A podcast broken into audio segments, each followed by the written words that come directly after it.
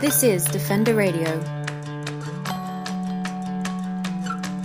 Defender Radio is brought to you by Gates Wildlife Control and the Association for the Protection of Fur Bearing Animals. It's the week of July 21st, 2014, and this is Michael Howie welcoming you to episode 140 of Defender Radio. On the central coast of British Columbia sits the traditional lands of the Heiltsuk First Nations people. In their language, Heiltsuk means to speak and act correctly, and this concept is an important part of their culture. The QQS Project Society was formed to support Heiltsuk youth, culture, and environment, and ensure a vibrant, strong future for the people. As part of this, the QQS Project Society joined with major academics from across North America to launch a study of the grizzly bears that call the Koi River home, or at least a popular feeding ground, in the right season. Protecting these bears and their habitat is of vital importance to the Heiltsuk First Nations. We were recently joined by William Housty, a director of the QQS Project Society, who is noted as having an unparalleled knowledge of Heiltsuk stories, songs, and ceremonies, as well as a degree in environmental sciences. Can you tell me a bit about um, the uh, the QQS project with the the Heiltsuk First Nation? What is the the background of this organization? Well, the uh, background it's uh, the nonprofit society. It's been established for maybe um, 15 years. Uh, the background is uh, the three sort of uh, prongs of of the society are youth culture and and uh, environment. Um, so where I come in on that is on the environment side, bringing a science aspect to to the society. Um, it's uh, largely based out of the community. Um, all the employees of the society are from the community. All the projects are for the community. So it's really a community initiative uh, that we're all involved in here that that deals with um, targeting the youth and educating them in in uh, science, uh, in uh, local history, local knowledge, and you know just uh, reestablishing connections from youth to elders and to the land. The Koeye River is in the Heiltsuk First Nations lands in southern British Columbia. Is that correct? Yes, we're on the central coast of British Columbia, and the Koeye River is on the southern southern portion of our territory. Okay, and something I found interesting, and I think it would make sense to discuss this first, was um, a note in this article through which I found you and the uh, the study we're going to talk about was that the Heiltsuk people want to reestablish themselves as the guardians of the river. Uh, can you tell me a bit about what that means? Well, what, what that's referring to, um, you'll see it in uh, touched on in uh, various places in the paper as well is uh, you know reestablishing you know authority over management in these areas. So for a long time, resources such as salmon and bears have been managed by the provincial and the federal government. Um, although we've been here on the ground living in these areas, uh, know these areas very intimately from spending time in these in these watersheds and estuaries our word has never really uh, meant too much when we recommend things to the government in terms of management. So when we when we say that, what we're talking about is us um, having a greater voice and working with uh, not only science but with our also our traditional knowledge and dovetailing the, the two uh, views and using that to make sound resource management decisions in our own area, independent from uh, the government or anybody else. We're sort of uh, starting to work towards being able to manage our own resources uh, according to how we want to do it on the ground here in, in our own territory. That's outstanding. And um, excuse me, you'll have to forgive my ignorance and recognize that at times I'm going to play devil's advocate. Um, I guess something that people, and I can say this specifically of Ontario, there are often concerns when First Nations peoples want to reestablish rights. In Southern Ontario, we had a number of blockades and things like mm-hmm. that over some land claims. Right. But it seems to me that um, the Heiltsuk people, you're you're really looking at this and saying we are an intelligent community and we want to take control of our own destinies.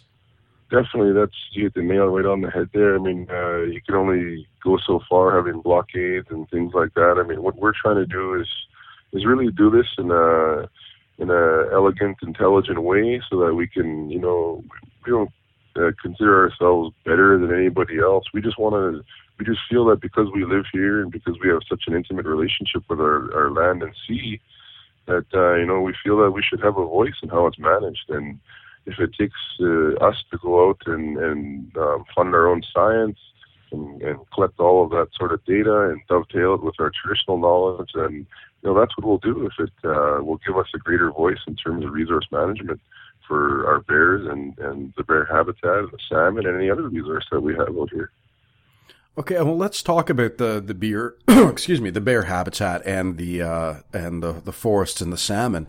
This study was initiated approximately three years ago um, to look at populations and uh, migration of grizzly bears in the Great Bear Rainforest. So, what what was the goal of launching this? Was it simply just basic data collection? Well, it started out as a simple thing, and it and it uh, blossomed into what it is now. But uh, to give you a bit of background and history, if you don't mind, um, so through the QQS projects, we have uh, I mentioned we have the youth uh, portion of it. In the Koeye watershed, we have the Koeye camp, youth camp there. So, you know, we had 40 or 50 people living in the Koeye watershed for three months of the year during the summer months. And during those three months, we were seen bears on a daily basis. We were interacting with the bears. We were watching the bears feed. We were walking their trails. And yet we knew absolutely nothing about them scientifically. We didn't know how many bears were in the were in the watershed. We didn't know how many bears were coming and going. We didn't know which bears were resident, which ones were from outside. So we initiated the study to find baselines on how many bears are are we talking about when we're looking at the Koeye Water uh, Koeye River uh, watershed? Um, thinking that you know we would have ten or fifteen bears that we would see, and sure enough, it turns out that we had you know uh, approximately sixty bears using the system at any one time. So you know it was it, it it went from us just wanting to know more about the bears in the system to us looking at the finite relationships between ourselves and bears and the salmon and how we're all connected to one another and how we you know flourish off each other. Um, if you look at the migration uh, that we speak of in the paper, um, bears coming hundreds of kilometers into the Koeye River. Um, and so we start had to force ourselves to ask another question: Is why are they moving such long distances to be in the Koeye? And the answer was right at our nose, and it, it comes down to the salmon. Uh, the salmon populations have been decimated uh, all throughout the coast, but here in, in our stretch of, of the coast, it's uh, it's still in, in fairly um, uh, intact. Uh, most of the areas adjacent to uh, the Koeye are uh, have lower densities of salmon, but the Koeye has always been kind of really steady in terms of salmon production. So these bears were leaving their home areas where the salmon had been depleted and moving into the Koeye where the salmon was accessible. So that's why we were seeing the influx of bears and explain the movement of the bears over the long distances. So we were able to, you know, really get a lot of uh, of data not only on the bears themselves, but you know their habits, and and we're able to combine that with the traditional knowledge we have about bears, and and really give a powerful, paint a powerful picture of what the bears mean to these ecosystems. And um, one of the quotes in the the article I read um, w- was stating that um, the protected areas are not enough, um, right? And that bears, because of how wide uh, ranging the bears are, it it demonstrates how vulnerable they are.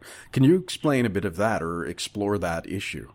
Well, I mean uh, that that statement is is very accurate. Um, when you look at uh, the amount of bears that are coming in from outside of the watershed, um, what happens? Uh, the Koeye watershed is in full protection. It's in a it's in a conservancy, so nothing can ever happen to, to the land or to the river itself within the Koeye River watershed. But the areas surrounding the Koeye watershed are areas that potentially could be logged. They potentially could have other impacts. so if these protected areas are are kind of restricting bear habitat to one ecosystem, there's no telling what may happen outside of the conservancy that will have effect long-term effects on bear populations. So the statement that these protected areas aren't enough to protect these bears is is very accurate in our eyes because when you look at how far away these bears are coming from, they're coming from areas that um, potentially could have uh, long-term impacts if there's any sort of logging or um, salmon depletion or anything like that. So that's really what the statement's getting at is that uh, because a lot of the bears are traveling so far now to get their food sources, that we need to uh, protect uh, larger areas for them to to have to cover the range that they have. Does this play into? I, I guess th- there's two questions in that. One is uh, directly related to the trophy hunting of grizzlies, particularly in the Great Bear Rainforest, right. and the other is something that we've been coming across uh, at APFA as we look at a variety of different issues. Is this whole cross jurisdictional understanding of ecosystems? So we'll have a community on one side of a river that's saying we have too many deer. Um, so, you know, we need to hunt them. And then we've got a community on the other side of the river that says we've got too many coyotes and we need to trap them. And they're not seeing the correlation right. between the two two ecosystems. Mm-hmm. Does it kind of play into that mentality that we need to start looking at a larger picture of conservation? Definitely. Um, I mean, it's, you know, when we talk about bear, you can't talk about bears and bear, bear populations and bear habitat without talking about salmon, without talking about uh, old growth forest. I mean, if you don't have old growth forest, you know, the, that's where the bears thrive. So, I mean, we need to be looking at a, a more of a regional scale in terms of protection. Um, not just, I mean, it's really good to look at to hone in on individual ecosystems and study those. But you know what we're finding is exactly what we're talking about is that a larger protection is, is needed to to make sure that uh, the bears are, are protected. And it's not even just the bears; it's that whole intricate life cycle that the bears are a part of. And if you remove one of those things, like for example the salmon or the bear from that uh, from that circle, you know it starts to collapse and it, it falls like dominoes. So. I mean that's exactly it. We need to be looking at more regional uh, regional areas to protect rather than just little pockets of land here and there, which are good but I mean, we really need to consider what's happening outside of these protected areas because that influences what happens in the protected area at some point. We'll be right back after these words from our sponsors. You're listening to Defender Radio. First, they tear a hole in your roof. Then they get in, destroying your insulation, chewing your electrical wiring Raccoons and squirrels are eating away at your biggest investment, your home. I am Brad Gates of Gates Wildlife Control. Don't wait any longer. Call Gates Wildlife Control. We'll humanely get them out and keep them out. We will come to your house and provide you with a no obligation free estimate. Please visit us at gateswildlifecontrol.com or call 416 750 9453. BearSmart.com is the most comprehensive resource on the web for all things bear. At BearSmart.com, we work hard to ensure people and bears safely and respectfully coexist. Join us as we give bears a voice at BearSmart.com.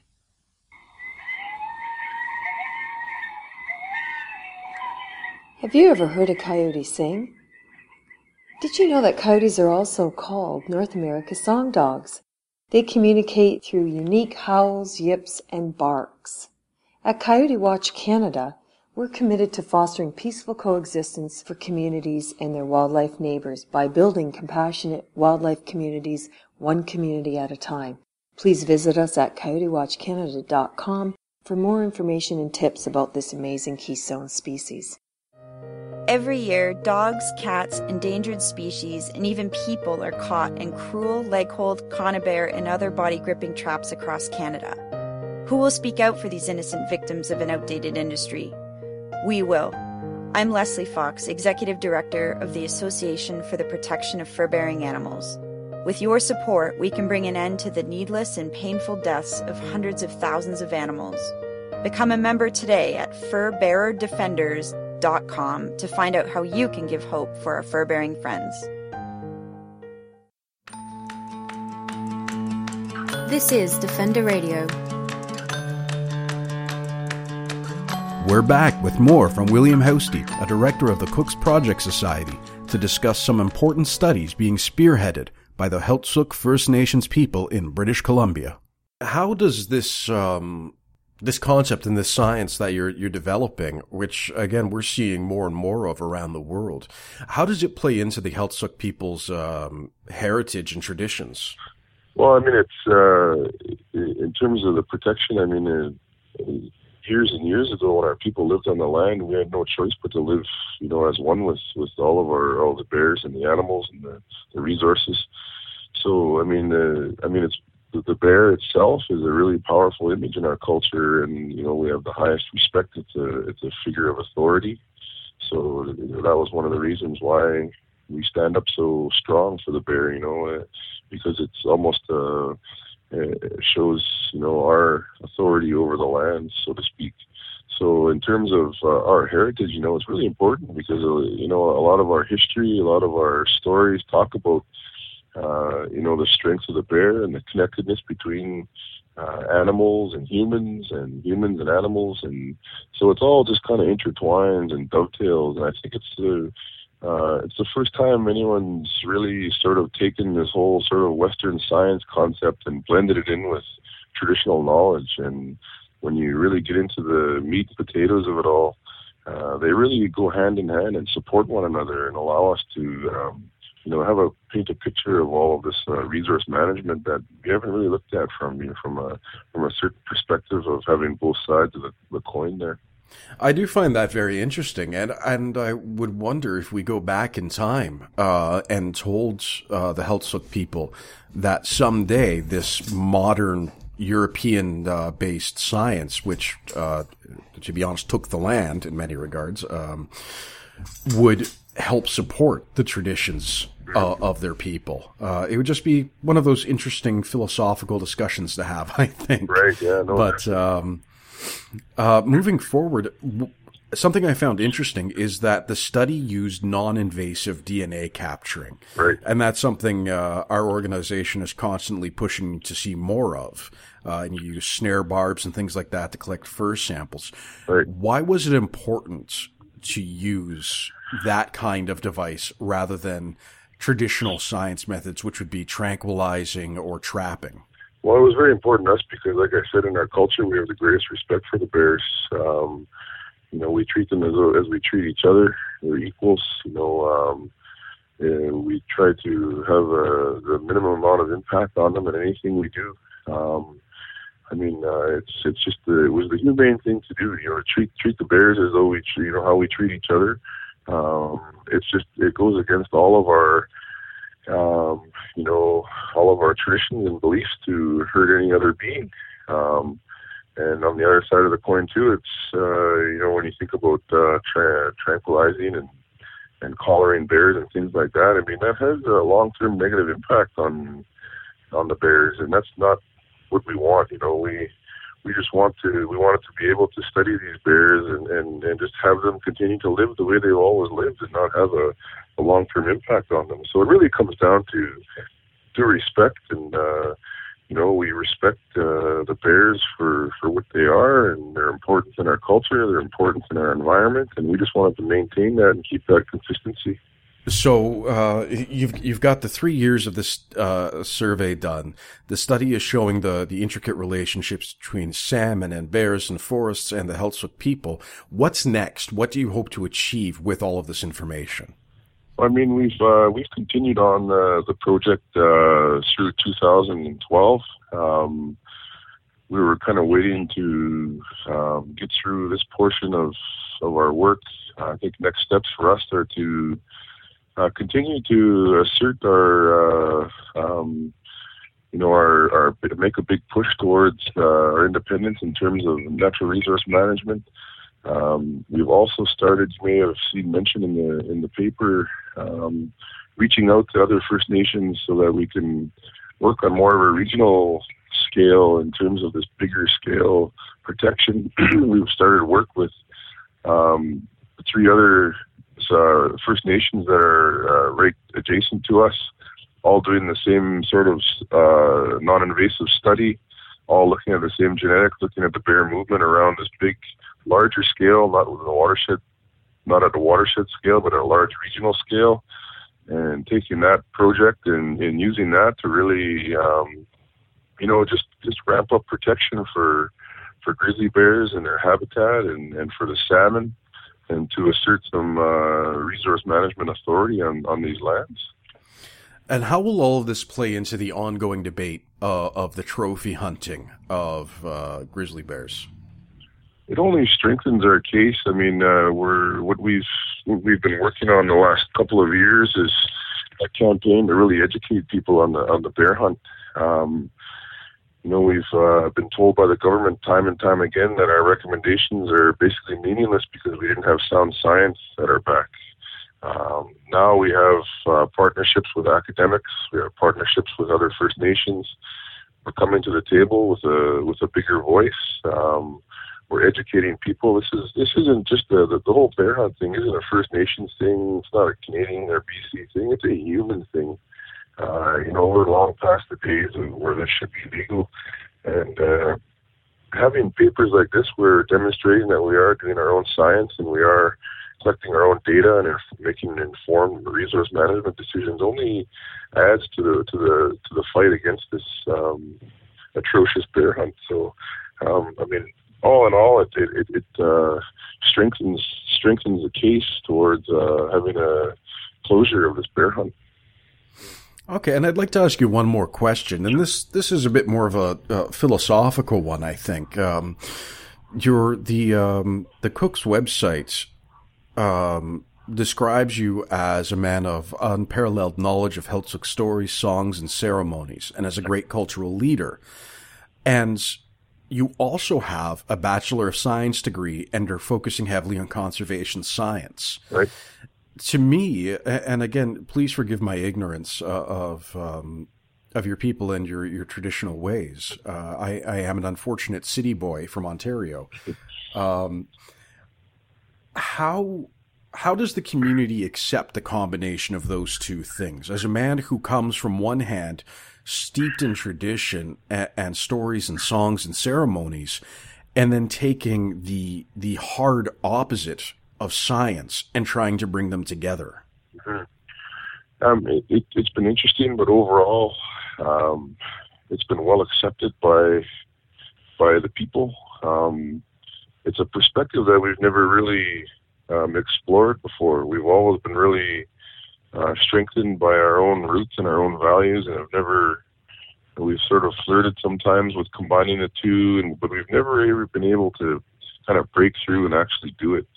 So you know, it, it's been. I think our people here really realize that um, it takes. It, it's going to take a lot more than just our traditional knowledge to make sure that uh, resources are protected around here. That we really need to include this whole Western science, so to speak, um, so that we can, you know, speak the same language as um, government and industry, and so that we can show that, you know, we're you know that we haven't just come we're not just coming to the table with our traditional knowledge but we're actually you know playing the same game as academics and government institutions academic institutions and that we can by us intertwining the two can be a really powerful tool. So i mean overall it's been really really well embraced and we've actually been trying to apply this um, on different levels uh, for different resources and having some great success in doing it. So we're hoping that it continues because I think it's a really great thing that we've been able to accomplish by intertwining these two two different views. I would absolutely agree. It's it's quite remarkable, and um, uh, I can only imagine that the results will be beneficial not just for your community but for our our country as a whole. Um, and uh, I, I, have a great deal of respect for what you're able to do there. Um, and it's also uh, worthy to note that the scientific partners uh, you've brought on board, it's not a grad student from UBC. Um, you have the American Museum of Natural History Center for Biodiversity and Conservation um, as one of your partners. What was it like developing that relationship? I mean, that was, you know, the seeds for that were planted many, many years ago, and we uh, we kept contacts within their organization. Um, we developed new contacts within Nature Conservancy in the United States. Um, you know, it was uh, it was intimidating to be to be a you know from a small little town in coastal British Columbia, and um, you know we actually went out and to to New York and uh, you know and kind of reaffirmed our relationship out in their museum there. So I think the museum was probably about as big as the town I live in. So it was at, at times it was uh, a bit intimidating, but to to see that one of the things that was really reassuring was to to know that it wasn't just uh, First Nations people that are working towards these sort of conservation goals. That there's other groups, other people out there that think think along the same sort of lines, and that uh, with a bit of convincing that we can intertwine these two different views, that you know we can really make a push to do something positive here. And you know, I think we've been able to accomplish that. I would absolutely agree. And I have to say, on behalf of myself, uh, the Association for the Protection of Fur Bearing Animals, and our, our tens of thousands of members and supporters, thank you. Uh, this is a remarkable project that you've put together, and uh, we hope to see more great work coming out of it. Great. Thank you very much for your interest, and uh, thank you as well, and to all your members for the great work that you do as well. That's a, that's a big thing that uh, we appreciate as well. To learn more about William Housty, the QQS Project Society, or the Heiltsuk First Nations, visit qqsprojects.org. That's the show for this week, folks. I'd like to thank William Housty for sharing his time with us, as well as our title sponsor, Brad Gates of Gates Wildlife Control. Until next time, this is Michael Howie reminding you to stay informed and stay strong.